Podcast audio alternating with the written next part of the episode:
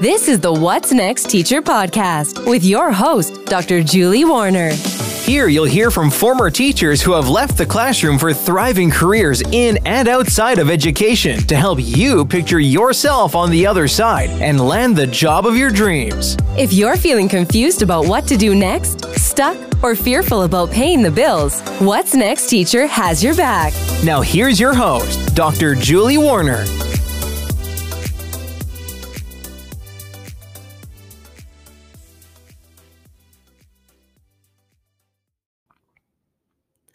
Hey, welcome back. Today's guest is Cris Gawlik, a digital nomad who owns her own business and works remotely while traveling the world.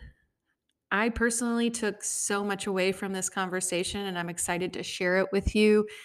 A couple of nuggets. Cris explains that she doesn't take any work where she's not able to have control over her own day to day schedule. So she works only asynchronously.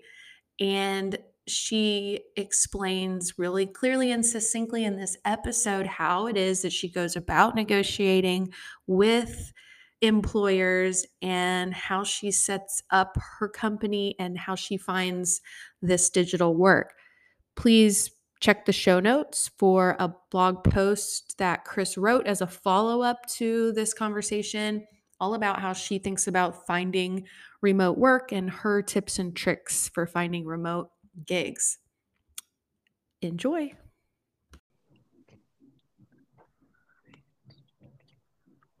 Today on the show, I have Cris Gawlik, and I'm really excited to bring her story to you because she's doing what a lot of us can only dream of, and that's digital nomading and building her own business. Cris, welcome to the show. Thanks, Julie. I appreciate the opportunity to be here. Well, take me through your early career. What did you teach, and how did you really get your career started? I was a high school math teacher, and I did that for three years but actually, my my timeline in education started probably when I was about um, 13, 14 years old.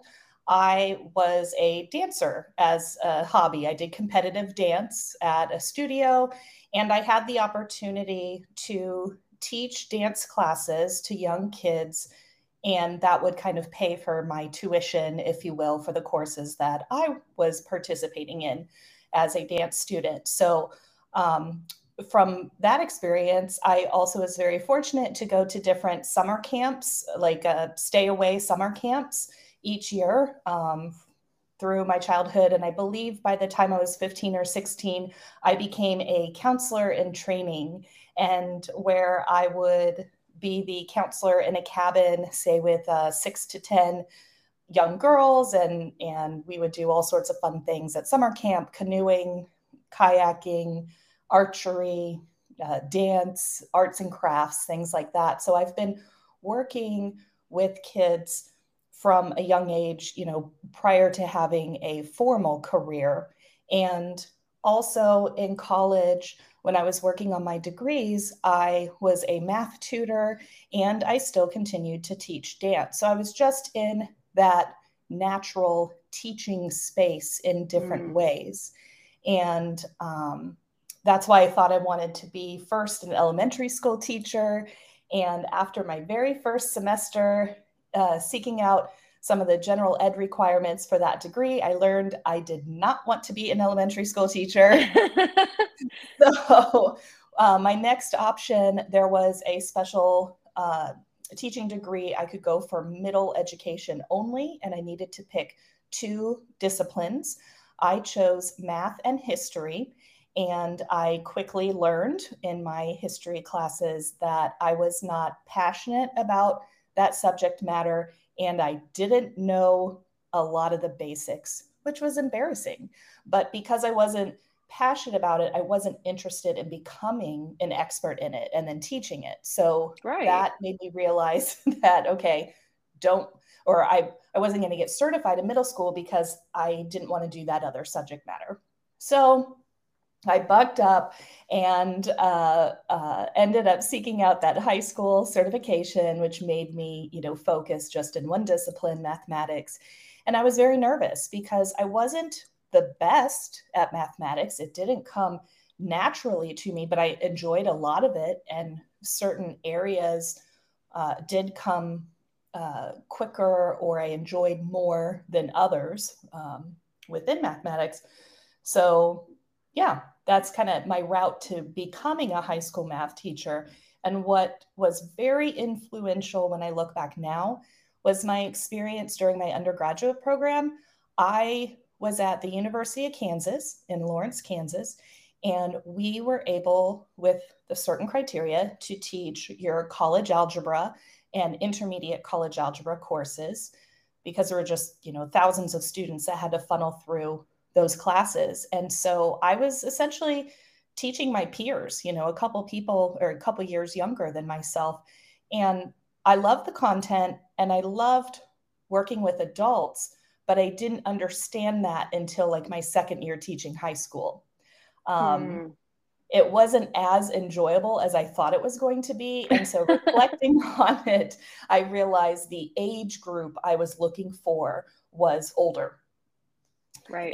And uh, yeah, so one thing led to another. I quit teaching high school after three years and decided to go back to school to, I already had a master's in education, but I did not have a pure degree in mathematics, which is what I needed to teach at a junior college or a university at the time when all of this was going on.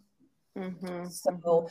I went to a smaller university, started working on classes there. One thing led to another. I met a guy. he lived in a different town, clear across the state, but there is a fantastic university out there. So I ended up quitting this master's program in one location, selling my house, moving across the state, oh, and oh, wow. uh, joining a PhD program. Uh, and uh, the the day before my moving company came, the guy dumped me. So um, no, you know, it's uh, you know funny how I ended out up out there. Funny how I ended up in the doctoral program, but I'm glad it all happened. It was uh, definitely worth the interesting chaos of relationships, but. Um, I got a PhD in math education with emphasis in instructional technologies and um, became a college professor. And after I did that for a while, I quit and started working for a newer company in STEM education, so science, technology, engineering, and mathematics. And I helped develop curriculum and implement technologies in the classroom and from there, I switched to a more educational technology company and moved again. Uh, for that, I, have been moving a lot ever since mm-hmm. I graduated high school. And I, I, worked for that ed tech company for several years. It was a remote position.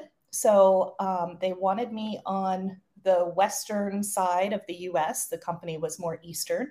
So I moved to Arizona a good international or good airport to get around the US and Canada, which was most of my territory. Mm-hmm. And I traveled about 75% of the time. And wow. yeah, so lots of um, lots of plane rides and hotel yeah. rooms. and um, east and west across the US, east and west from from uh, Vancouver, British Columbia, all the way to Moncton, New Brunswick, which I had never heard of before. And, uh, and the company also sent me out to Dubai and Qatar in the Middle East for 10 days. And that truly opened my world right there. Mm-hmm. So, yeah, I've been to Qatar airport. yeah. yeah. That was mind blowing in and of itself. It was when I was there. I had my first full um, pat down in a private room with a woman, um, mm-hmm. uh, and and you know, no no big deal. I you know it was fine, but their process, I was like, oh, okay, this is interesting. But I was very lucky the sales representative I traveled with, um, she's also female, and she gave me a heads up that this is something that will likely happen in this airport. And uh, a simple, quick step off to the side, and they do their thing. But yeah, it's a little bit more handsy than I have experienced prior, but you know, it's no big deal. And um, and I I was out there meeting with. Um, oh, they have different names for it, but like headmasters and CEOs of private schools uh, mostly in the K 12 realm. Um, and I assisted the sales rep with talking with the products that we had and the educational benefits that exist with it and how it functions. And I would also train teachers on how to teach with the product in the classroom. And um, just being in, first of all, you know, a totally different part of the world and it just opened my eyes to what a bubble I had been living in within the United States, although I had lived among five US states and about a dozen cities at that point in my life. Mm-hmm. Wow. So, um, it, you know, to kind of summarize a little bit of it, I am not afraid to apply for a new job. I am not afraid to move anywhere because I believe it gives me opportunities that don't just present themselves if I would have stayed in one location. And um, and all of that bundled together gave me the skill sets and the uh, just abilities to start my own business, which and pretty much was freelancing at the beginning. I had a lot of professional connections from over the 15, 17 years of being in education in various ways. So when I chose to start my business, I just started sending emails and reaching out to people that I had connected with in one way or the other over the years. And I had done a lot of speaking at math teacher conferences. Mm-hmm. And that's where I had made some connections. Um, and to even back it up farther, when I became a university professor, I had to publish. It was part of the requirement of the position. And so I, through a sales rep with Pearson uh, Education, the largest textbook company in the world, she had connected me with the math editor at the time. And so I was able to work on uh, collegiate math textbook materials. Um, I would edit, I would develop content, I would correlate information, um, write exams, accuracy check work, um, you know, all sorts of different things. And um, certain of those tasks could qualify for the publication requirements that I needed as a professor. And I was getting paid on the side. I love so, it when you can double dip like that. I mean, that's amazing. Absolutely. um, there's, you know, a lot of a lot of professors write research articles, and you know, they they might not get paid for it, and that is great. Uh, you know, but I I don't know. I anytime you can have that side job coming in, um, I like it too. That that's how we save. You know. so, yeah find that extra money. so. Yeah, that was a light bulb for me. It was like when I thought about, okay, I'm teaching and can I just write about my teaching? kind of two birds with one stone here. Um, yeah. But, yeah, they don't they don't want to pay you for all of those long hours that you put into the scholarly journal articles, which is sinful. It's a lot of work. It's a lot of work. yeah, yeah. Well, it, so. sounds like you've tried a lot of things, and then you either sort of move on if it's not a fit, or if there's something of greater interest. Like, how do you think about how long to stay somewhere, or you know when to move on? How does that kind of work in your mind? Honestly, it comes from within. It is a feeling it's when I wake up in the morning and I'm like, oh gosh, I don't want to do this anymore. Um, I think because I like to do a variety of different types of things within math education or just mathematics itself, um, I get excited to move on to something else. and um, and you know part of it is it's been conflict with employees um, i did not enjoy working with certain people or i didn't enjoy how i was being treated.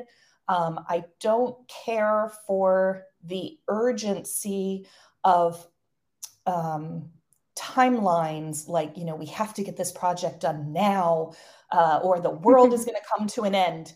No it's not.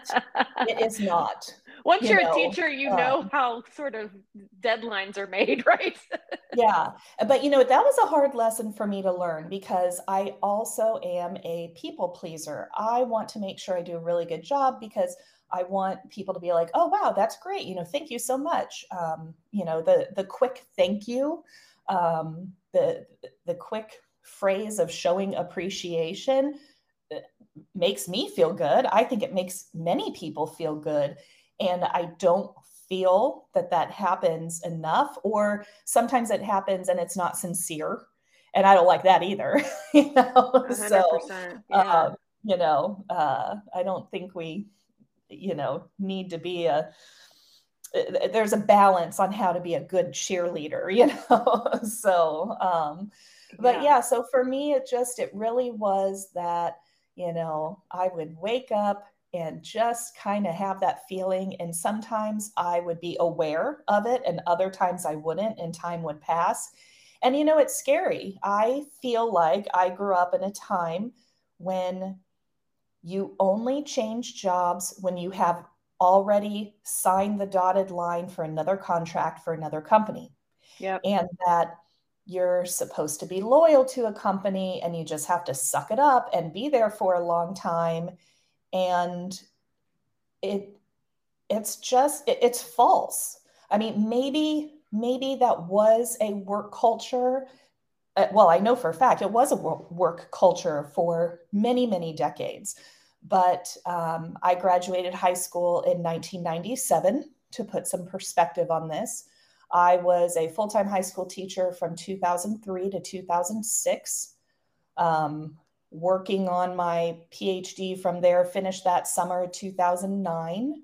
Um, I then became a full time professor from 2009 to 12 at one university and then i moved in 2012 and i think i was there till like 2014 moved to the stem company for just one year is like 13 14 months moved to arizona for that ed tech company type position. I was a manager of professional development loved a lot of aspects of that role. I, I thought a lot of that was neat. Did that for about three three and a half years. And then you know it, it just wasn't the right fit anymore. I actually was trying to change my role in the company and i had gone up different avenues to try and create a position or bring back a position that they once had that they got rid of for one reason or another. And that just didn't come to fruition and uh, so one day i sent an email and said that i resigned effectively immediately yeah, effective immediately and moved on so, wow um, that, that was a tough one. There was a lot of things going on in that situation, but it, you know, it's okay.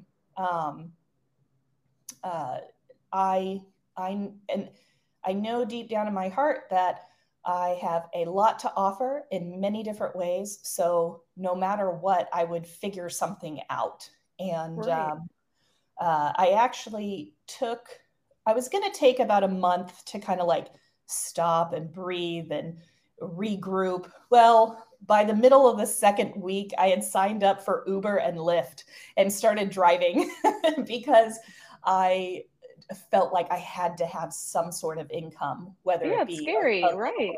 Yeah. yeah. And I had a home and a car and, you know, all these payments on stuff that we do that's typical um, mm-hmm. in the, you know, the US lifestyle.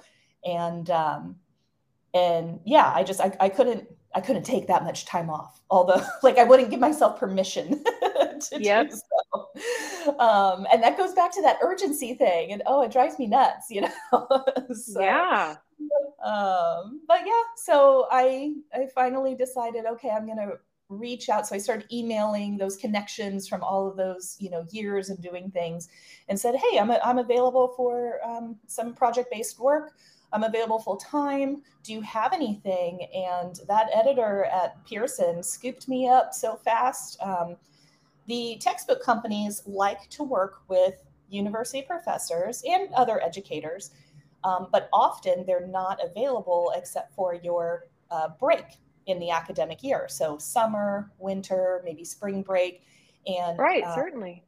And yeah, so the the teachers and professors would do project based work in just those weeks. And uh, so when um, when I reached out saying I was available, you know, at any time, uh, yeah, I was I was given a very large contract. It actually was quite bigger than anything I had expected, so it kind of scared me a bit because I was afraid I jumped in a little too fast. But it all worked out. You know, I I like to learn new things, ask questions. You know, um, I'll figure it out, and and it did that. Uh, you know, just trusting yourself, like you can do this. It is okay. yeah, that's tough, and especially if you're sort of a recovered people pleaser. I think a lot of teachers are. We have to check so many boxes. We don't have so much of the flexibility that you may have in another career if you work for yourself. How do you, or what would you say to people pleasers about how to be fearless in the way that you were? I, I, I think I read a stat somewhere that you know women won't apply for jobs unless they tick every single box on the job application. And men on the other hand will just jump in and go for it even if they've only got one qualification. And that's i think that's related to that people pleaser thing. So what do you kind of say yeah. to folks stuck in that kind of mode? You know that's a really good question. Um, uh, honestly i think i was forced into it um, and i not forced but but was kind of pulled along so that that editor at Pearson, when she said she had something, she didn't have it. There was another person in another department.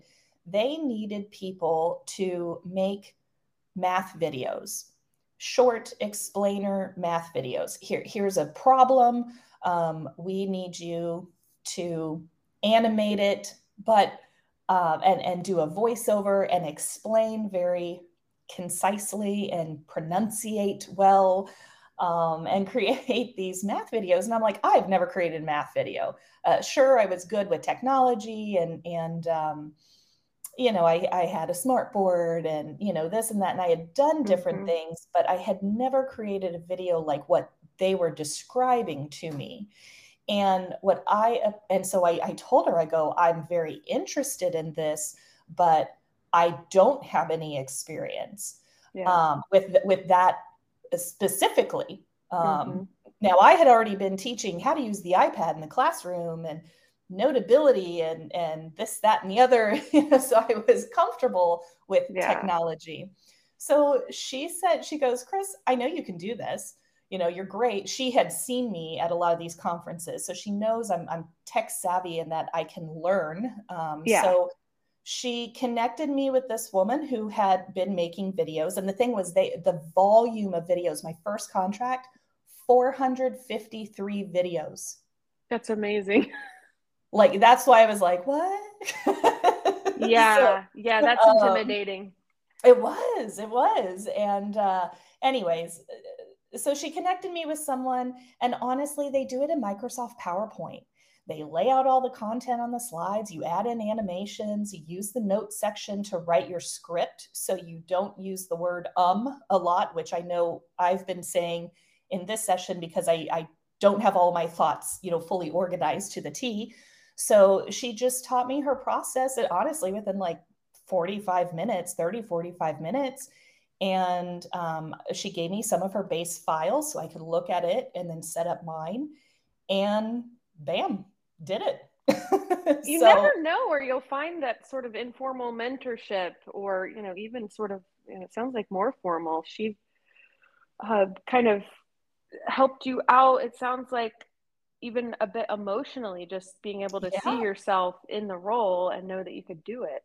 Yeah. And, and it was because she had seen me uh, you know, speak at these conferences and on different topics. And she's like, I know you can do this. You know, I've seen you do A, B, and C. And, and I just hadn't connected the dots for myself yet at that point. So um, I, I do think for other people looking to kind of make that leap where it's something a little uncomfortable or you don't have the confidence in your skill set, um, if if you find something that you think is interesting and you think you want to try it out then either do it independently you know if it of like you know i want to create a math video okay create one yourself and mm-hmm. see how it looks compared to others that you can find all over the internet today yeah. and um, uh, or you know put yourself out there and try and find a client that's uh, willing to work with you on a sample project um, i still only I require to be paid on any sample work.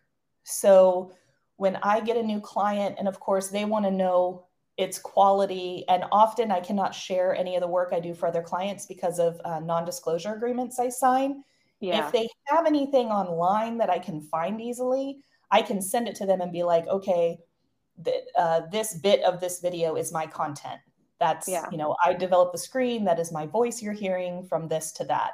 Um, so I'll do that. Otherwise, if they want something specific to their content, they always give me the content. I will do a sample at a uh, reduced rate, and um, and if they say they want it for free, I pass. Yeah, that's I, great I, advice. Yeah, I just don't work for free anymore. Um, uh, I, I don't think anyone should. Yeah, and, and, I totally agree even going back to when I got that first very large video development contract, I only had a Mac, um, I think I had an Airbook at the time. And the client really wanted everything done to be done on a Windows platform. So, um, and they were, so, you know, I needed Microsoft PowerPoint, no big deal. But they also wanted me to have a quality microphone. And, oh, I think there was like one or two math programs that they wanted me to purchase. So they were willing to, um, I think they gave me about a thousand dollars to go buy a Windows based laptop of my choice. And, and then a couple hundred dollars for the, the microphone and those math programs I needed. So they they sent me, and I also do direct deposit. I don't do any other weird payment things like yeah direct deposit yeah. to my business account. so they direct Scam, deposit. Get scammed. yeah, yeah, And so they they gave me that up front with with a little bit more um uh, like part of the the contract. We did the contract in like um, sections, so I would get paid along the way. Um, and yeah, so anyways, my first business laptop uh, was paid through them, and and it was mine. I got yep. to keep it for my yep. business. So I uh, that was great. And again, I learned that through through them. They said they would give me an additional you know, I don't know, 1300 whatever it might be dollars on top of the amount for creating the videos and it goes towards equipment. Yep. and needed to do the project. So as i worked with other clients if i did need a particular program or something i would fold that into my quote for them and not necessarily put it as a line item. Um, uh, I, w- I would just quote the project as a whole. I knew what the portion would be that would go to a program. Oh, um, right. Yeah. So I don't, I don't necessarily itemize every single tiny little thing when I do clients. They, they want to know how much is this going to cost me? so I said, this is what it is. This is a timeline. This is what it is. What do you think? And we go from there.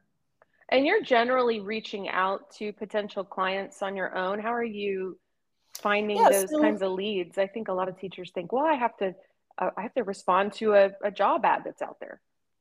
Yeah um, and actually i've uh, this topic has been in discussion with me and people i've met for quite a while now and i, I am going to write a more detailed blog post about it. Um, within my experience first i started out by reaching out to the people that i had known through the years and flat out asking in an email do you have any project based work for me then, after my first, I think, year and a half, because I had that really large contract, and then at that company, there was lots of departments. And so my name got passed around.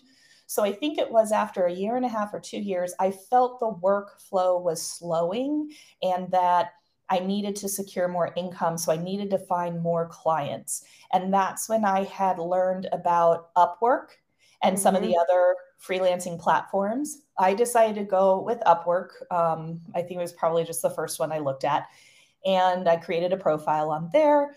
Ex- you know, uh, you're filling out a resume essentially online, right?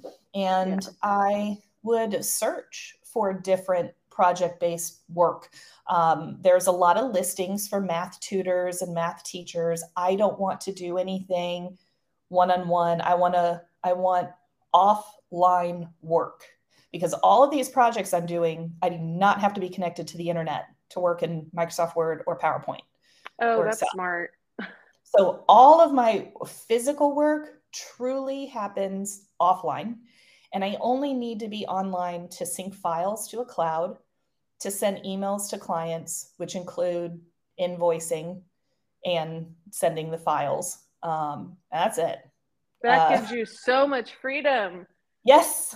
Yes, it does. That's awesome. well, I think that's a good sort of segue into the digital nomad lifestyle. This is something that you know is, is a dream for a lot of people. So, do you recommend that you find asynchronous types of, of gigs to best you know do the nomading thing and sort of what's your story there i mean for for me yes uh, but but i will say this. So I, I mentioned i used to speak at conferences and give workshops and this and that. I really enjoyed doing that um, and i haven't done that in a really long time. So if an opportunity came up i, I would present again um, uh, but i'll be very very honest. I like the flexibility of my calendar and not having things on my calendar. Yeah. So if I want to sit in bed and drink a pot of coffee, you know, for half the day or or whatever, binge watch Netflix, like then you know, I just I like my time. I I can do yeah. whatever I want. You know, I can. Yeah. Yeah. So so it's really hard for me now. Um. Uh. I I like, yeah, the asynchronous, you know, work that I can get it done whenever I want to. Um, but there are certain things. So I, th- I think as an individual, you know, what what is what makes you happy? What do you like to do? And the best part about it, so I haven't um, been a speaker at conferences in a long time, but I've been doing interviews like this for podcasts um, and and other avenues. So it's kind of filling that space that I enjoyed once upon a time. Um, yep. But uh, uh, a lot, a lot of people like that. A lot of people love teaching English online, you know, with with a live class on the other side, and that's great. You know, if you want to go for it, that's great. Uh, for me, I love the project based work uh, because I don't need a lot of correspondence with my clients.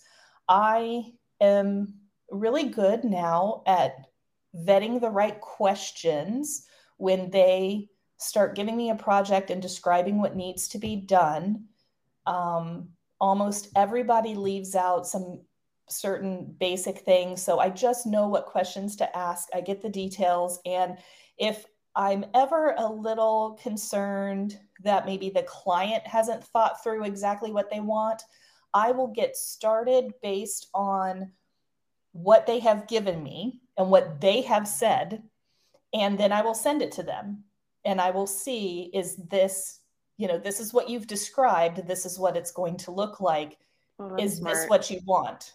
Don't get too far down the wrong path. Right and i used to i used to offer suggestions and now i don't do that anymore. Because with the suggestions i would offer it's because I feel whatever it is that I'm creating for them would benefit if it added more details or this and that. But if I suggest it and they say yes, then I have to do it. And if I'm not going to negotiate a higher price, then um, then I'm not doing myself a service. So mm-hmm. I send it to them. I see what they think, and if they bring up some things, then I can be like, oh, yes, I can add that. I can do that. It will be an additional so much. You know, yeah. I, I, put that in there. Uh, so I've, I've, I am proud of myself for that. Like, you know, really understanding and that, you know, I have a skill set. I'm an expert in my field. I've been doing this for so long, and um, it's it's worth a certain amount. Yeah, and that's awesome. I'm, I you know yeah. teachers don't really advocate for themselves in that way. I think because we've been sort of deprofessionalized in the field, especially you know more more more recently. How did you really get that kind of gumption to know like hey i have a lot of value. I have a lot of what i do is worthwhile. It's worth somebody's money. A couple things over the years. The first one would be dr david allen one of my um, phd doctoral committee members he said in his office to me one day at the beginning of my doctoral program you are going into a field where there will never be enough people that do what you do. Oh, wow. So that was um, uh, January of 2007. So I can remember that conversation from yeah. from that month, January of 2007, and um, so uh, that's always been in the back of my head. And then I also mentioned, you know, the that burning fire you know everybody needs everything done now. And you know i've just learned no no you don't. You don't need you want it. You right. want it done now. But you know literally the the earth is not going to implode if it doesn't get done you know today or tomorrow the next week. Like let's do it and let's do it right. And I then also learned the power of, of saying no, but in a polite way. Um, and I, I, just had an instance at the beginning of December with a, a client I've been working with for a while, and um, they had asked if I could get something done before the end of the year. And I replied back, I go, Oh, we can definitely do this, but this is the busiest time of the year for my business. And with the amount of workload we have right now with other clients, I cannot guarantee the end of December. However, I can guarantee the end of February at this rate. And so I sent that in. And I, but I also said, I truly understand if you need to get this done now and if you need to go with a different contractor. I understand. Yeah. Just so it's a risk, but it is. So, well, here's the funny thing we didn't have any other work. We had plenty of time to get it done, but I'm not going to let someone do that to me. Yeah. Yeah, so, you're taking back the control there. Yes, absolutely. And and they don't need to know that. They don't need to know how many clients I have. I value holidays and family time for my team. And that's something that i haven't really mentioned yet. I i have a small team of contractors. I actually don't do the work anymore. I don't do a lot of the work anymore. Every once in a while i'll do a little project here or there. But i have started hiring contractors in um, 2019 to sub out the work. So i don't have to work 60 80 hours a week mm-hmm. anymore. I have other people that can do the legwork and then i might review it skim over it, uh, double check, or have them get started, send it to me so I can look and then say, okay, yeah, roll with it. Um, so yeah, it's it's it's a balance. You know, my my contractors only know so much, my clients only know so much, and I'm in a niche field. There's not billions of people that know university and K 12 mathematics that also have the technology skills and the content development skills and the editorial skills. So um, I have a small business, but it's important. It will always be around, and I can make it to be whatever I want it to be because it's my business, and I love that. That's so cool. Do you think that that it's possible to? It sounded like you you said you freelanced and then kind of built the business up from there. Is that how you would recommend kind of getting started, or do people need a huge web presence early on? I refuse to spend my own money on my business. yeah, I'm so, taking I'm taking notes over here. yes. So I do not have a paid for website. I did create a very simple website on Wix.com. Um, yeah. Wix is just a platform. And so it has a really long, ugly URL, uh, but I do technically have one there. Um, I don't even look, I haven't even opened up that site in forever. Um, it just has the basics on how to contact me. But I have a very thorough LinkedIn profile and I have a very thorough Upwork profile. Um, so clients can find me, yep. but I also go searching for them. Um, I I feel like people put too much effort into certain things that really are not all that important when, when you can be more efficient in other ways. I know who my target audience is. I need textbook publishers, tutoring centers, professional development companies, uh, ed tech companies, anyone that's in this space with math content for university or K 12, I am going to find you. And you are who I'm going to ask for these projects because these are the projects that I want to work on. I am not going to I I am not interested in being in sales. So I am not creating a course and selling my own course. Yeah. I'm going to take what you have I'm going to edit it and change it based on what you tell me to do. I'm going to give it to you and then I'm done and I'm finding another project. I yeah. don't care what you do with it afterwards. it's no business of mine.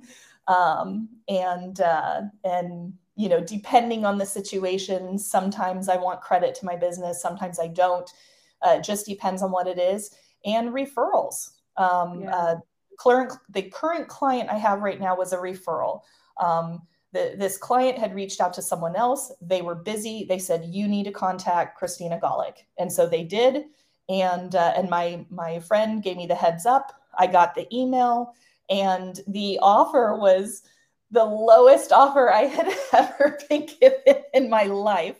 Mm-hmm. So I didn't think that this was going to come to fruition, but um, again, after th- that email consultation back and forth and asking a few questions uh, and me explaining that his budget was not realistic and this is why, um, they did not bat an eye when I gave them the quotes for what we're doing. so, so part of it is I have to educate the clients on on what's realistic or not. Yeah, and how do you figure out sort of what the the market rate is or, or what you can command?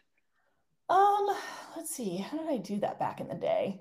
I think originally I started out with uh, some basic division. So, you know, how much did I feel like I was worth in in a year? You know, how what's the salary that I want to make in a year? So let's say a hundred thousand dollars. And then I started dividing. I, I had to understand how much I would take out in taxes and what that would leave me. Uh, break it down to how many, you know, a, a traditional amount of work weeks in a year, hours, and so on. So I just kept on dividing to find a base. Um, uh, and I didn't randomly pick out $100,000. I've obviously been working for so many years. I know what my salary has been in these different careers. Um, and actually, I know for a fact I started extrapolating from something a little bit higher than that. but, um, and yeah, so I mean, it's not an exact science, but yep. I just took the information. You know, I know what I was making in these different roles, I know what other people were making as a, freelancer, I have to handle my own taxes and equipment and this and that. Um, I've also been in the industry for so long, and this is a, a niche area. You know, there's yeah. not uh, enough people doing it. So, um, but at first, you know, I would, a lot of people do like to contract for hours. Um, I, I, feel clients, um, smaller businesses want to hire someone for hourly work. And so I did a little bit of that at like 50 to 75 an hour. And then I just realized I was like, this is not worth it for me. I want flat rate. And I'm going to set it. So that's when it's like I really find out the details of what is it that you want done. Because especially going back to those videos, sometimes a video would take me one hour to complete, and others that were just more difficult for one reason or another, with maybe the yeah. content and pictures, could take me three hours. So after doing all of that for a long time, I have been able to find an acceptable range, you know, based on each project. But you know, it's kind of a shot in the dark at times. The the one contract, somebody asked me to create a solutions manual for a 13 chapter book, math book, university math book for $1,000. Oh, come on. I said, I'm sorry. Who do you um, think I am? you you want and I, I was like, okay, is the solution manual just doing the odd answers? You know, because yeah. like you know, sometimes it's not, and they're like, no, we want you to solve every problem in the book. No. Okay. Um, that's when I said, you know, your budget is just not, you know, remotely close to no. you know we're just not yeah. So but i you know yeah it's just it, it's it's interesting. You have to know it's like okay. So so i always ask can you please send me like one chapter so i can look to to get an idea? Because how many problems are in each chapter? And is it all the same or does it vary? And you know yeah yeah like yeah there's all these things so um, so what I learned through that is that I would not contract through the whole book. I would go chapter by chapter and I would send them a bid by chapter because some were a lot longer than others. So if it's mm-hmm. longer and it takes more time, I need more money, um, or my team needs more money. So yeah. um, I my contractors make less than what I do. Um, uh, I have tried to get them into the bidding business with me. I will tell them the scope of a project and I will ask if they have um, a compensation um, range they would look for and how long they think it would take them to get it done. Now, I already have all the information in my head. Um, I know how long it would take me to get something done. I'm very efficient at what I do because I've been doing it for so many years. So then I add on time because they are they work slower than me on certain things than others, and that's okay. And I know kind of what I've valued their rate at based on their experience and and qualifications and you know all of that. Um, and so when I'm so I, I get that information from them, but what I'm finding is that my contractors don't they're they're not confident on you know setting that personal value for their time and whatnot and they've flat out told me you know oh you just have to let me know what you're thinking you know like mm-hmm. like i've mm. tried to help them think yeah. through it um, but i've i've kind of okay fine i'll throw up my hands if i try a couple times and you're not willing to pick it up that's fine that's fine yep. so then i do that and then i put my amount on top of their amount that you know i'm, I'm willing to pay them for it and then i send that higher bid into the client so I get a cut off of everything um, that my contractors are doing, but I'm managing the project, I'm finding the projects, I'm working with the client on the projects, and I'm invoicing and doing all of that. So although I'm physically not doing the the content work, the editorial service on a lot of it, um, I might just oversee a little bit. Uh, I'm doing other things, so that's what I'm getting paid for. Well, how do you learn the business aspect of, of all of that if you have no experience on that side with invoicing or whatever it takes? Um, I was lucky with that very first big contract that with Pearson Education, they have an invoicing process that I had to follow as a contractor. So, because of that, and seeing what I needed to enter, um, a, a, contract number, the amount, you know, this and that, like seeing what they would send me. I then honestly created a Google sheet with like the similar information my yep. business contact, their info, you know, a line item for what it is I'm working on, a small descriptor, the amount, um, the date, the current date that I'm going to turn it in. Um, the direct deposit banking information and I choose to put net 30 on my invoices, which means the client has 30 days from receipt to get the money in my account. Mm-hmm. Sometimes that works. Most of the time it works. Every once in a while it doesn't, you know. so, but yeah, it just through trial and error and figuring out. I was lucky that, you know, I when I was hired for my first freelancing gig, I had some structure I could see. And then honestly, just Google, you know, I'm putting in different questions. How do I do this? Like, I, when I started using contractors, I technically did it under the table because I didn't know what I needed to do from a business point of view yeah. to, because I'm a contractor for other people. So, how do I contract other people? Um, so, first, I, you know, I just needed the help because it was too much work and I was getting stressed and I have my own business and I want to be happy with it. So I knew I needed help. So I found the appropriate help that I needed. Um, and then um, ultimately, at that point in time, I was already living a nomadic life, uh, which we can get back to talk to you about that. And through that, I have a tax um, specialist who works with US expats and he, I emailed him and asked him, Hey, I have contractors. What do I need to do?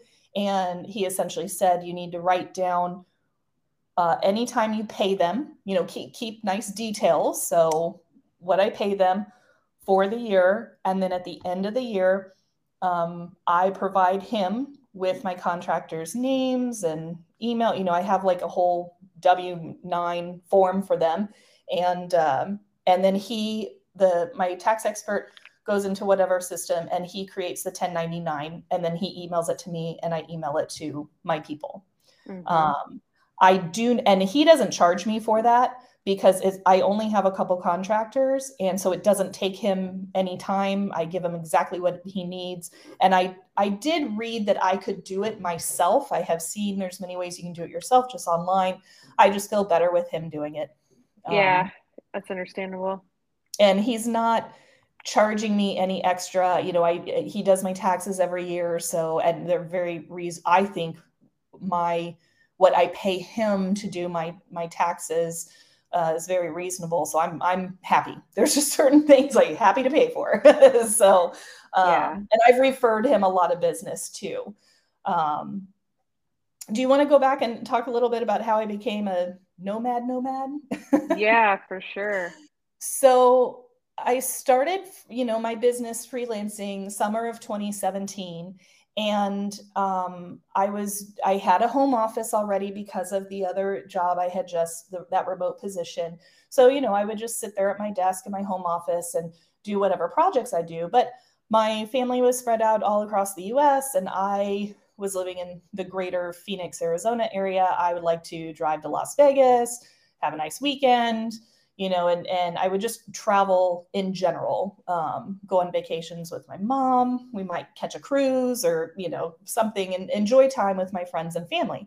And it was when I would be away from my home that I realized I don't need to be sitting in my home office to do my work or run my business that that physical location has no bearing on on my work whatsoever. Right. Isn't it funny when that becomes like a light bulb moment? yeah, like there was absolutely nothing about that home office that was special for anything. I will say my master closet, it was a walk-in closet. It was the quietest place to record the audio for all of those math videos. So it did come in handy. Yeah, it right. did come in handy. But beyond that, I, I didn't physically need to be there to do anything. So, um, so that you know made one light bulb go off. And i think i had heard the phrase of digital nomads you know before. So i started researching that. And um, that was definitely by 2018 and somewhere in my research with what does it mean to be a digital nomad? What do I need to know about traveling the world? The common questions of do I need a work visa, um, cell phone, banking, lodging, uh, you know, all of those topics. So I'm researching all of these topics, and somewhere I also came across the FIRE communities financial mm-hmm. independence, retire early. So then I started reading and researching and listening to podcasts about that topic too. So I spent about a full year, um, all of 2018, maybe part of 2017, researching both of these communities. And I was like, okay, there's some overlap here. There's overlap in becoming a minimalist and you know it's a little extreme with the nomad being a nomad where you sell everything and live out of a suitcase you know not everyone does that but i did so or i am doing that. So i just have a suitcase now and uh, and this term called geo arbitrage which means as you move to different locations whether it's country to country or even within your own country or home state or province whatever it might be when you relocate to an area that has a lower cost of living than where you were, your money can go farther. Yeah. You're spending less on the essentials, you know, and and so you can save more and invest for your future. And uh, so just all of these kind of topics I was able to marry together and I'm like, I can do this. And also from the financial point of view, I'm like, if I sell my house, I made a killer profit if I sell my house, invest that profit, I'll make more money than keeping the house and renting it out. So I did that cost analysis, math person here, run the yeah. numbers, and uh, which anyone can do. And um, and then I just realized, like, okay, I'm not going to have all these other expenses. I won't have property tax. I'm not going to have a vehicle, so I'm not going to have car insurance or gas or replacing tires or you know whatever it might be. I just eliminated every every like major bill you know um, i'm not going clothes shopping all the time when i'm bored you know um, uh, i'm not accumulating stuff mm-hmm. and so i could save a lot of money and then with that i was like oh my gosh the amount of money i can save if i start moving around to these countries because and and living this different lifestyle i don't have to work forever yeah. i can earn and save and invest enough money and it can grow. Um, and i'm going to be able to reach this you know point and then i will be financially independent. And so that's where you know that content came in and what does that mean and what number do i have to reach based on my lifestyle and so on.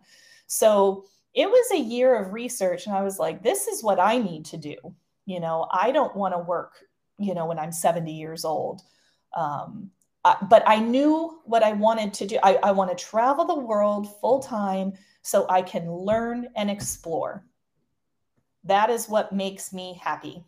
And so that's what I did. Educators, you've given so much. You deserve to feel respected, fulfilled, and supported, and you're more marketable than you know. Let's find the right fit for you for the next phase of your career. Visit what'snextteacher.com for one on one career coaching, job application materials, unteacherizing your resume, interview preparation, negotiation assistance, and Julie's course, the 21 day career transition challenge. And now, back to the show. That is amazing. that's what I did. And I reached a milestone marker um, December of 2020. It was right before the new year at the end of December 2020.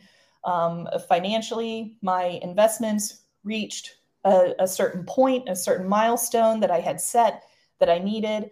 So in February of 2021, February 7th, I finished a very large project and I decided that I was going to retire by still keeping my business, but I am no longer going to be a worker bee in my business. I am not going to do projects anymore. I'm just going to manage the client and contractor relationships. Um, and so I, um, I'm still earning an income with my contractors doing their work. And I don't have tons of clients. I scaled back the business. So for over a year now, I've really only been working about like five hours a month. So I can enjoy all these places that I'm at and I can do whatever I want, whenever I want. and it's lovely. so it really was able to bring that freedom.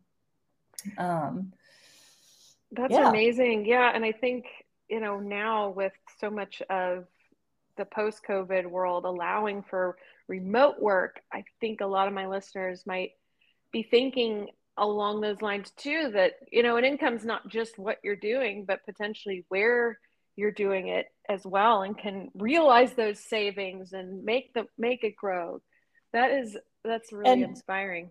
the saving part i think is a huge hurdle for most of the world.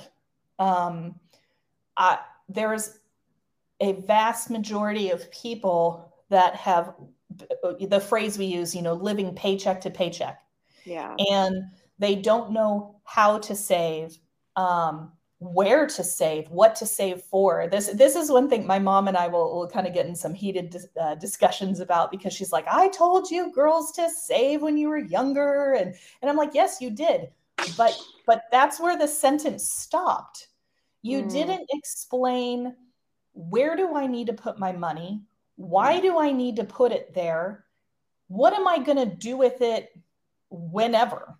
you know like the whys i didn't get the whys and i'm a pretty literal person i need examples um, and explanations and um, and yeah so it i i just didn't have those light bulbs until i started learning about the financial independence communities. And, you know, it's really, really embarrassing because as a math teacher and a university professor, the content in some of these courses is, um, you know, compound interest in savings accounts and, you know, right. Yeah. I have, I have taught, I, I can teach how to calculate this and that, but none of the deeper why was there. And, um, to be dead honest, when people talked about retirement, I didn't know what that meant. It, mm-hmm. I had a surface level thought, and that, and I'm learning that a lot of people have this too. It, at least among me and my friends in the U.S., retirement means you are 65 or older and you're collecting Social Security from the United States government, and depending on your career, you might have a pension or other type of retirement fund, um, you know, in another financial institution. And this, and and really, my concept stopped there. Like I yeah. understood that, but then I didn't understand. Well, what was the money for? It's for your mortgage, for your rent. It's for your food. It is for your clothes. It is for your entertainment. Like I it's it's so sad that I didn't have this understanding till like practically my late 30s and oh um, you're not alone. Well and that's the thing. So I, I laugh because it's like oh my gosh this should have been obvious but it, but it wasn't. I, or I, taught in school. I don't understand yeah. why we don't get the life skills. Well you know i i do i will stand up for math teachers on that we do teach a lot of the concepts so they can do the calculations, but we are not explaining the why. That was my disconnect. I know it's, and the other thing too, um, children, children and adults, we all learn at different um, paces. And sometimes, you know, if we're trying to teach this in middle school and high school, if these kids are, you know, 12 to 17, 18, they might not have the maturity or the cognitive abilities to make those connections. You know, they're trying to absorb the content, but the meaning isn't there for them because it does not they they can't relate to it yet. Yeah. You know, they they don't get it yet. They just might not be ready to truly deeply understand the content yet. Um, I I had issues with um, being a sophomore in high school with geometry and those darn proofs. And yeah. I didn't get, I could not make those connections no matter how hard my poor teacher tried and tried to do different ways. Like it was not happening for me. I didn't get it. Well, you know what? I became a high school math teacher and I had to teach it. Yeah. I will never forget the day I sat down before school started with uh, my department chair, first year teaching, and um, Miss Johnson. And I, I told her, you know, my biggest fear for this year is getting, I think it was chapter four in that book. I go, I was really bad at this in when I was in high school. And when this content came up again in my university program, I'm not, I don't feel confident in this. And I'm afraid I'm not going to be able to teach it well. And you know what? She sat down 15 minutes, showed me a chart and and was able to explain something. I'm 23 years old and I finally got it. And I think it was because of my age and where I was in life. Having context. Yeah, I didn't I didn't understand it at 16 and when I was, you know, I don't know, 18, 19, 20, whenever I had similar coursework at university for my bachelor's, a- again, uh, it didn't all click. And plus, it was like harder type content. It wasn't all Euclidean geometry, anyways. You know, so I just, I wasn't ready yet.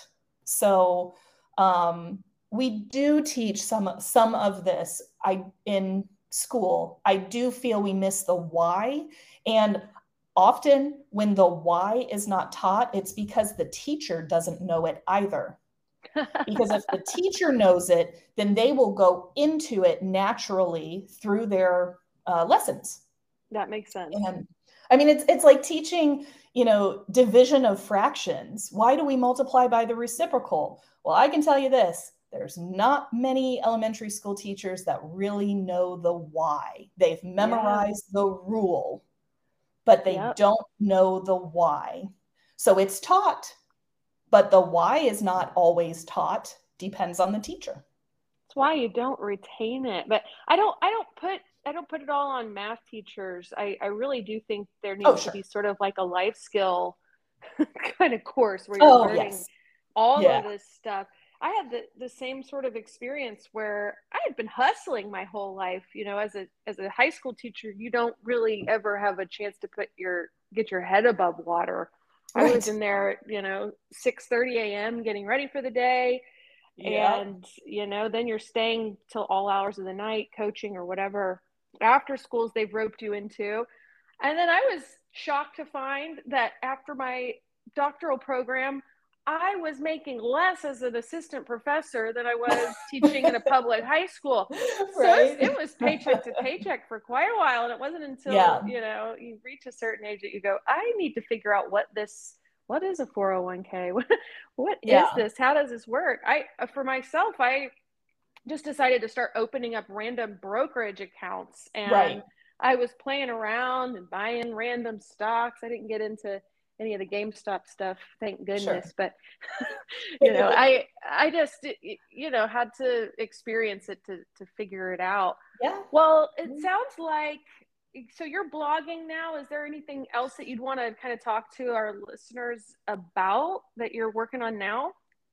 Uh, yeah. I mean, I kind of I started a blog in two different ways. I have a uh, public Facebook page that I like to post my day to day pictures, some of my upcoming travel itineraries, and this and that. When I first left the US for good in 2019, I did use a Wix uh, website for a blog page. And I was really trying to write at least uh, one article a month about my experience and where I was and talking about the finances of it and this, that, and the other. And um, you know, over the pandemic and everything else, you know, I think I stopped writing in there like last October. I haven't posted anything in quite a while. Uh, the longer articles. I'm very active on my Facebook public page, which is called A Suitcase and a Smile. And um, so I write my day to day there, but I'm I have a love hate relationship with that blog because I do like to get out the, those longer posts of like detailed information. So I'm I'm working on uh, my thoughts for two different topics right now. Um, one one is going deeper into the topic of how to fly, find clients. Um, and through actually using conference program guides and looking up vendor lists um, and then the other, what was the other topic? I just started. That's sad. I just started writing something the other day and I already forgot about it. But my love hate relationship with the, the blog is that um, I want it to be fun. And if I, for me, so it's really a diary for me to go back and look on. And if the content is helpful to other people, great. But I have no desire to monetize any of this because I don't want to have the responsibility of having to have constant content up all the time. Mm-hmm. I've met mm-hmm. a lot of people in these nomad uh, groups um, and even the financial independence groups that you know they created a youtube channel they they've got this they've got that and they're like i'm retired now and blah blah blah i'm like no you're not you literally just started a new business and you don't even know that you know like, yeah and, and, and then they're burnt out because they're like oh my gosh we have to get this content up you know we told our subscribers we were going to do three videos a week or this and that and i'm like you Ooh. you started a business you didn't even realize you started a business. Yeah. and now you have all this. So you're not retired. You're working all over again. You're just doing something new or new to you. And uh, so I don't want another. Um, I don't want another business. I don't want another career. Um, uh, so my Facebook page and my little Wix blog is if I get to it, I get to it. And if I don't, I don't, and I don't care. so. Well, that's awesome. I'll, yeah. I'll, definitely link to this in the show notes and anything else that that Cris has to share. I I can't tell you. I didn't even expect to get this much out of uh, speaking to you personally. I'm I'm just really inspired by your whole worldview and your approach to your career and how you've taken control and kept your values at the center. I, I just think you're amazing. I, I think it's really important. You know, there's so many people, they're like, well, why would I want to retire early? What would I do? And I I feel my heart breaks when I hear that because that's telling me that your life is about your work. Mm-hmm. And and it then then i asked like okay well do you have any hobbies? Like what are your passions? And and look you know you can love your work and that's great and it you know but i my heart breaks a little bit because i'm like wow like this world is so big and there's so many different things that you can do. Um, but people don't know what they want to retire to. Um, and and and it connects with this topic of if you're a teacher and you want to find other career paths you know um, to use your skill set and get out of that face-to-face classroom you know how, how can you become a digital nomad? Well what do you want to do? And it's okay to change your mind a lot you know. Try something see how much you like it and you asked me before when do i know i need to change to the next job or this and that you know you know when you know if you are not absolutely loving what you're doing um, and if there's more days than not that you wake up and you're just like oh i just don't want to do this well you know what? Find the next thing that you're interested in and go try it. There's absolutely nothing wrong with having different types of careers. Um, i have so many different hobbies and interests. I played billiards. I was in billiards leagues when I was 18, 19 years old. I rode sport motorcycles from I don't know, early 2000. Oh, it was 2000 to uh, 2008. I had two race motorcycles. I was a dance instructor. I worked at a summer camp. I've been a bartender. I've been a university professor, a high school teacher, a curriculum developer, a business owner. you know like uh, now my my hobby the past few years have been snorkeling because i've been living across the caribbean. Oh. um, you know i awesome. i just finished two months of living on a cruise ship. Um, oh that's what it was i was writing about. How exhausting it was living on cruise ships for two months. So you know like oh, i gotta read like, that. yeah um, I, I, gotta finish writing it. Um, that was what i started the other day. Like there's just there's so much in this world to do. And um, i don't understand when people are like oh my god well what would i do? Like how how do you not have 10,000 things on a list of what you could do? You know there's a lot more. Like i don't want to go skydiving not interested. You know i i'll watch you jump out of a plane. I don't want to do it. Um you know but yeah there's oh, the world is just so big. How do you not know what you want to do? or try. yeah. And it sounds mm. like, you know, you just got to try a lot of different things and then you can see yourself more flexibly. I think we just get such a narrow vision of who we are and what we can do. And that, that really creates that well, myopia. And I, I mentioned how I was into dance for a long time through my early 20s. Um, yeah. I thought I found my dream job with my first high school teaching position. Not only was I opening a brand new building in this particular school district, but I was their uh, drill team or dance team coach. I, I got hired for that position too. And this was what I thought my life was going to be. I was going to coach dance, I'm going to teach high school math um, it was horrible. it was nothing that I, it did not fulfill my heart. Yeah. And I was very unhappy. And I'm 23 and I'm sitting here like, oh my gosh, this is what I thought I wanted to do since I was like 15. Oh, was I just absolutely wrong?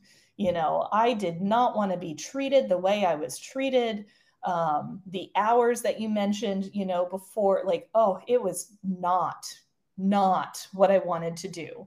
So I made changes. And, and it's okay to get a job and realize that, you know what? No, this isn't right. This isn't it. You know, but at least I tried. You know, I thought I wanted to do that. I got into it. Nope, don't want to do that. So bless. Yeah, that's that's a lesson I continually learn. I you know, I was trying to decide between a couple of gigs to take on about a month ago and I thought, wow, I just cannot I just cannot really weigh there's just great things about both these opportunities and then it was like, you know what? Neither of these are forever. Just do one. Exactly. exactly. Pick something now, try it for a while. And that was the thing, you know, I, when I first went um, to go work for this uh, STEM education company, it was in a state and an area that I just was never on my radar. And, um, I had some reservations in the interview process for that, but there was a lot of things I was very excited for. And you know what? I told myself, I'm like, heck, I'm going to go for this. Why not? Let's do it. And I did tell myself mentally, if it doesn't work out, that's okay. I will find another job. But, you know, it's kind of like just saying that to make me a little bit more comfortable. Um, and you know what? Yeah, after a while, that was not the job for me. And that's okay uh, you know it's okay. So um uh, but i i had to learn and um and it's just like with nomading a lot of people ask well how do you pick your next place? And i have a lot of factors that go into that. Um and sometimes i pick my next place and i get there and i'm like wow like i am just not connecting with being here. So i make the best of my time. I i definitely will put the effort in on doing maybe some more organized tours or this and that if I'm just not able to connect with some people uh, locally and, and kind of fit in. And, um, you know, I at least give it a good go. I only book for a certain amount of time. I make the best of my time and then I am off to the next location. And I hope that I uh, did a little bit better job on picking the right community and where I want to be so I can get involved while I'm there. And at times it's worked out great to where I extended my time. Um, my very first country was Mexico because it's so close to the US, it's touching it. So pop down to Mexico. My intention was to stay for three months. I had most of my accommodations worked out. I was moving around a bit during that time. I had most of that worked out for about three months. Well, I met so many awesome people. I extended my time and stayed for almost the full 186 months that you're allowed to at that time. So I love the flexibility of this lifestyle that if I love somewhere, okay, great. I'm either going to stay longer or maybe I need to come back if I can, you know, if I need to reset my time in or whatever it might be, or I already booked something else and I can't cancel to get my money back. I'm going to still continue to go do that. And then I'll come back somewhere um, to enjoy it more later. So it's great. That is great. yes. Well, Cris, I won't take up too much more of your time, but I appreciate all of the wisdom that I personally been able to garner from this episode. And I know that folks that are interested in leaving the classroom and really can't see the broader picture and all of the possibilities out there are going to be inspired by your story. So I, I, I thank you for coming on the show. Absolutely. Glad I had the opportunity. Thank you.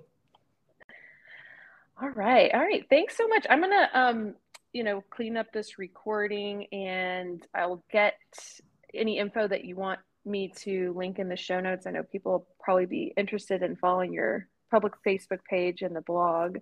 Yeah, um, I'll look up that else. website. so just like I said, like you know, with the long URL and everything. So yeah, I'll, yeah. Uh, shoot that to you with a, also a link to the Facebook page. So um, cool, that's awesome. But uh, so you can add that. Do you mind if I do it in uh, Facebook Messenger? Yeah, that's totally Those two links. Totally okay. great. Yeah. Just because we were, I know I have your email, but here we go. I'm gonna do that is the blog.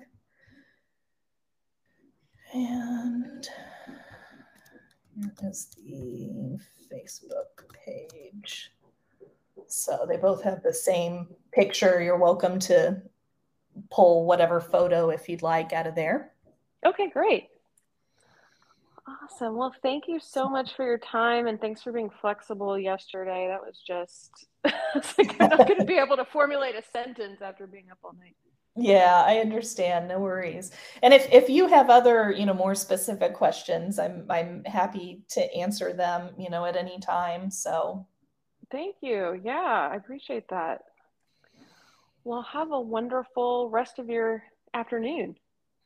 Yeah, I should go do something. I, I had a really busy past two months, and so I I'm honestly I love the condo I picked where I am. I'm in Las Palmas, Gran Canaria, uh, uh, Canary Islands, um, which is owned by Spain, but um, geographically it's on the west side of Africa, on the northern part. Anyways, yeah, and uh, it's I mean it's a gorgeous island, and I'm right on the beach, and I am kicking myself because I haven't even gone to the beach yet. I have not swam in the ocean. I've been here two weeks. I, I was going to say, wait, how long have you been there? I would. I've been. I got here May fourth, so two weeks, just about. And um, and during the day, I just sit in my condo and relax. And in the evenings, there's a large digital nomad community here, and they are putting on different uh, social events. So last night was kind of like uh, drinks after work. So it started at eight. Um, uh, tonight is uh, what we call trivia night. They call it quiz night.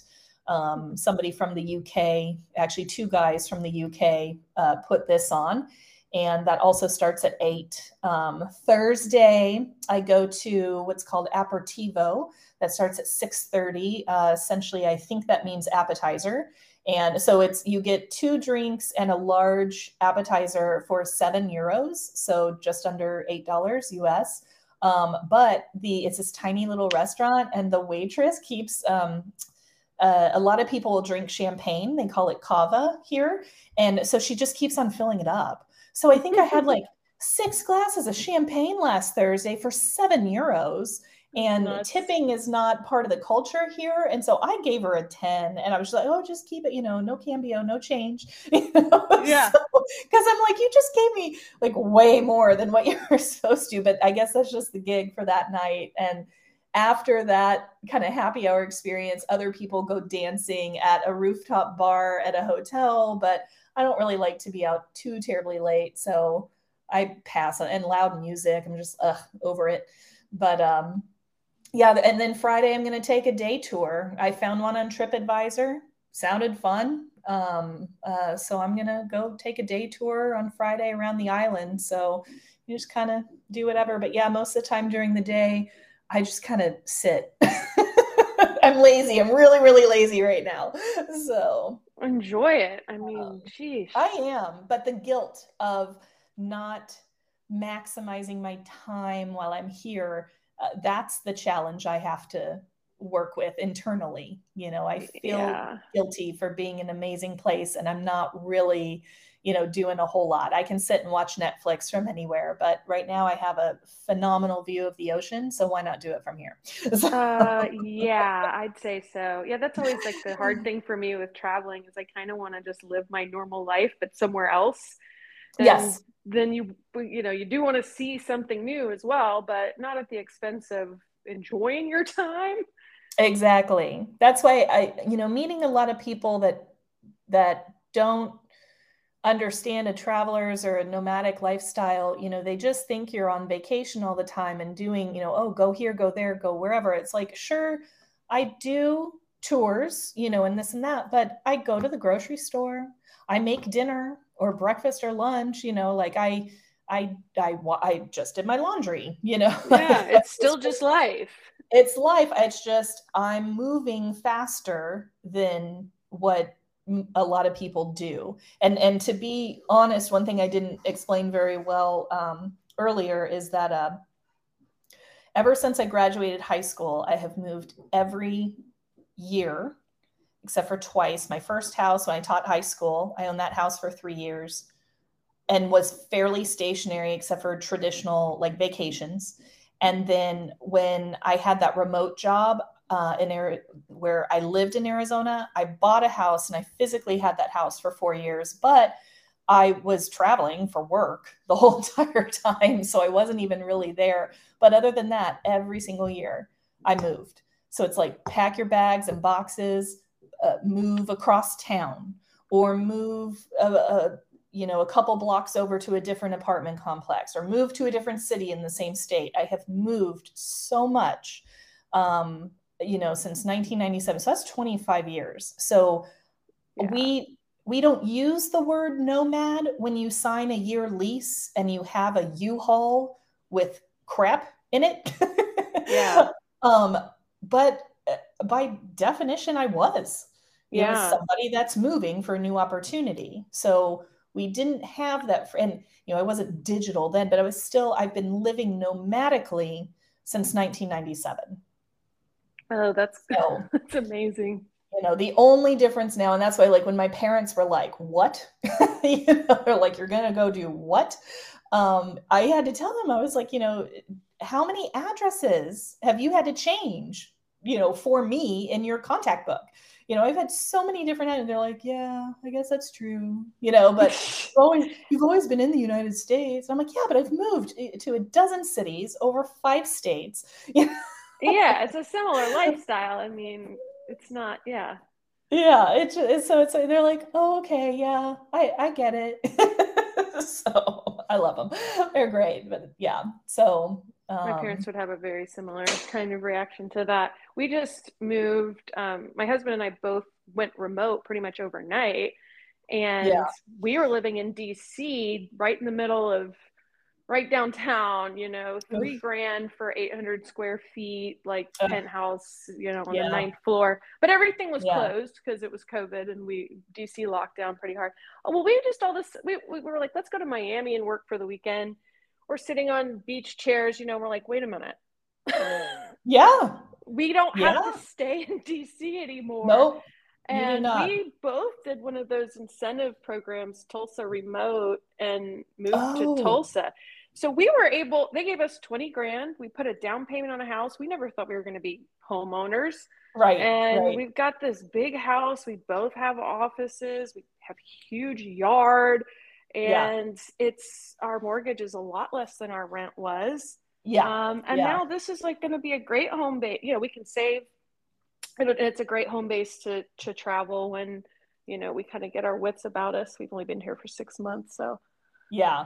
Well, one thing I'll I'll tell you, you know, I have no idea where your guys' income level is, but if you do choose to leave the United States, um, my my taxes. So how this works is that I can claim a certain tax exclusion if I stay outside of the US 330 days or more, meaning I can only come back in for 35 days, and that's to the, the US or a US territory, Puerto Rico, US Virgin Islands, things like that, right? So by claiming this tax exclusion, I do not pay federal or state income tax on the first 108,000 of my income. Oh, that's amazing. In 2020, my business exploded and that tax exclusion literally saved me $20,000 in oh, taxes. Oh, that's nuts. I was living on less than $40,000 that year. So it it literally saved me half my cost of living and um, something I I don't want published, but I'll just tell you individually. But if you please yeah. don't, you know, publish this, is that um, sure. um, uh, through some family stuff, um, I do get some money uh, during the year, which is very helpful, and I I appreciate that. It's um, birthday and Christmas, I get a, a little bit uh, gifts, monetary right. gifts, yeah. and so between that and that tax savings, I cover my cost of living with that. So I don't technically have to work anymore but i those those gifts are are gracious. I, I truly value and appreciate it but i do not see it as income. It goes straight into my brokerage accounts because i don't have a 401k or anything anymore. It's just me myself and i and charles yeah. schwab. And you know so yeah. um so i appreciate that and i'm saving that you know that's for for my future. And so now you know the money from my business is what i'm living off of. But i've also you know in, in all those nomad groups they talk a lot about oh spending as little as possible. And i'm like you know what? I don't have to spend as little as possible. And so what i've actually been doing the past year i am spending more on rent than i ever have in my life because I'm able to get these kick ass places that just I really feel at home in. Like the place I'm in right now is my favorite place I've rented to date, you know, three full years under my belt of this quick movement. Um, and it is worth spending more because I get every single one of those boxes checked, you know, on my wish list of God, I love the way you, you think. know so, but I'm not, I used to be really big into shopping. I loved my um, Coach purses, my, um, oh, there's uh, Movado watches I used to buy. Uh, White House Black Market clothes. Oh my gosh! Yeah. Every time I walk in the store, I'd spend 500 bucks easily. Oh yeah. You know, like I don't do any of that because all of my stuff just has to fit in one suitcase. So if I buy a new piece of clothes, I have to get rid of something else. I, I just can't. Oh yeah, you're getting accumulate more stuff. Point. So so although I'm spending more on my accommodations, like it's, it's still balancing out to be way less than what I would spend because when I lived in the U.S., I was addicted to consumerism. I wanted all the nice new fancy stuff, the bells and whistles on a new car, the the fancy big pretty house that then you had to furnish. You know, I, I wanted all this stuff. So I really didn't understand savings and I was doing paycheck to paycheck as my income kept increasing. Yeah. And I kick myself now. I'm like, man, if, you know, by the time I was making 90, 100,000, if I knew how to live off of 40,000 and did it, yeah. I could, you know, so in 2020, pandemic hit, my business exploded. I literally saved $90,000 cash of my income with additional from the gifts. And the year prior, I sold my house and I made a profit of 127,000 is what went into the bank into my investments. So in 12 months, I saved 250,000 cash. And you got to put it in when stocks were on sale, so that was good. Yes. Yes. So right now, right now I'm down 106,000 in the past year, so that sucks. But I'm, I'm not annoying. worried about it. You know, I hate I hate that my accounts are so low, but I don't care. I know it's going to come back. It sucks, and so yeah, I'm going to start. I'm going to try and ramp up my business a little bit more right now because I do think it financially things are going to be like this for longer than we like. Yeah. Um, but that's the great thing of having choice. I I can do it. I don't have to do it, but I know it would be in my best interest to do it. So I I love having the choices. So that's really that's the place to be.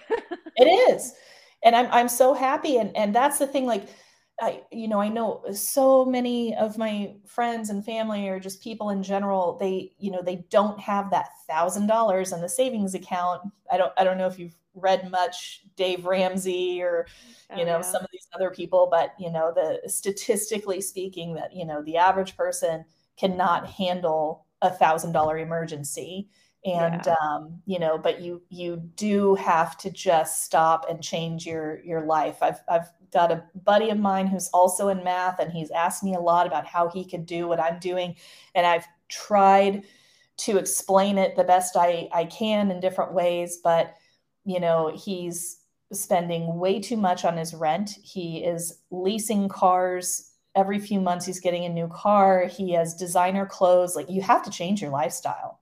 Yeah. You know you're you're doing that to, to yourself. It is. When you're when it you're is. in that us like consumerist culture it just becomes a part of your yeah. It, it yeah. And it's hard. That's why i had to sell everything and leave. It was my intervention to myself um you know or my whatever you call it you know when you're sent like rehab you know yeah, i had yeah. to i had to remove myself from the that culture because I I was not going to be able to do what I wanted to do if I stayed there. And I knew when I left that I would never live in that country again. And I went back in February to see my family. Some stuff went down, they needed help. And um, by the third day, I was back in the country. I was like, oh my God, I can't. I had two and a half weeks. I was supposed to be there. And I stayed until my ending date, but I had to I had to change the amount of time I was supposed to spend half of it with my mother, half of it with my dad and stepmom. I ended up building five days to myself in the middle, and I went to yeah. Las Vegas by myself. I just sat there because I I couldn't do it. I I I come back and it I I don't fit in there into the country. I was in three different states, and it just I, I don't want that lifestyle, that culture. It does not make me happy. Yeah. and uh, and it won't allow me to reach and exceed my goals so i know i cannot be there so that's awesome because so many people think like you have to work with the culture's goals it's just hard to see where your goals could even be something to yeah. pursue and I've lost a lot of friends because they're like, well, why are so many people, you know, immigrating here and this and that? And I'm like, well, you know, because they're sipping the Kool-Aid. They want that mm-hmm. life. They they want the money. They want the lifestyle. They want the tech. They want to be in a new, young country that's doing this and that. And you know what? My my friends that get pissy with me about it, I'm like, you go look up the statistics about how many people are leaving the country and are not coming back. You know, they're becoming expatriates, you know, for a reason. And although, you know, it, it doesn't exceed the other numbers, but it's still a valuable number that's leaving. And most of us are not even tracked. I my tax residency is my dad's house in Arizona. Um, I you know there's no form that i've filled out and clicked that said i'm never coming back to this country the only form i fill out is my tax form i have to click the button that says I've been I have proof that I've been out of the country and the territories for this long, but I'm still a citizen. Um, but I'm not tracked in that data because I choose not to gain residency anywhere else on on purpose. So um, a lot of that is financial. I want to leave my money in the U.S., and so you have to bob and weave some systems there. Yeah. so, yeah. Yeah. so anyways but well i feel bad. I know i've taken up a lot of your time but you know. Oh i'm just soaking up all the knowledge. Yeah there's there's so much. You guys can save so much. You know enjoy your your stay in oklahoma and those benefits for that but if in the future you know there's ways to save more money um. Yeah this is sort of training wheels for us i think and then it'll be you know we'll figure it out but i'm yeah i'm pretty in awe of what you're doing yeah it's fun. It's not for everyone that's for sure but um and and i know for me my sweet spot is about a month in a place you know if i'm really not connecting with it a month is good i can i can get through it and then move on. But um you know i'm a little sad that i'm not going to be here longer. I would have extended my stay here, but I have other things already planned and paid for, and this and that. So I will be coming back to the Canary Islands um, for the winter months because it's the warmest region in Europe, and I want to I want to explore Europe for a few years. So um, so I've decided I'll I'll come back here, and I won't binge watch Netflix as much. so I, I have goals for when I return. so yeah. Well, awesome. Oh, thank you again. And um, like I said, I'll be in touch just to let you know when this goes up. And yeah, I think I think it's going to be awesome. good, good. Alrighty. Well, you have a lovely day. Too. Take care. Okay. Bye-bye. Bye.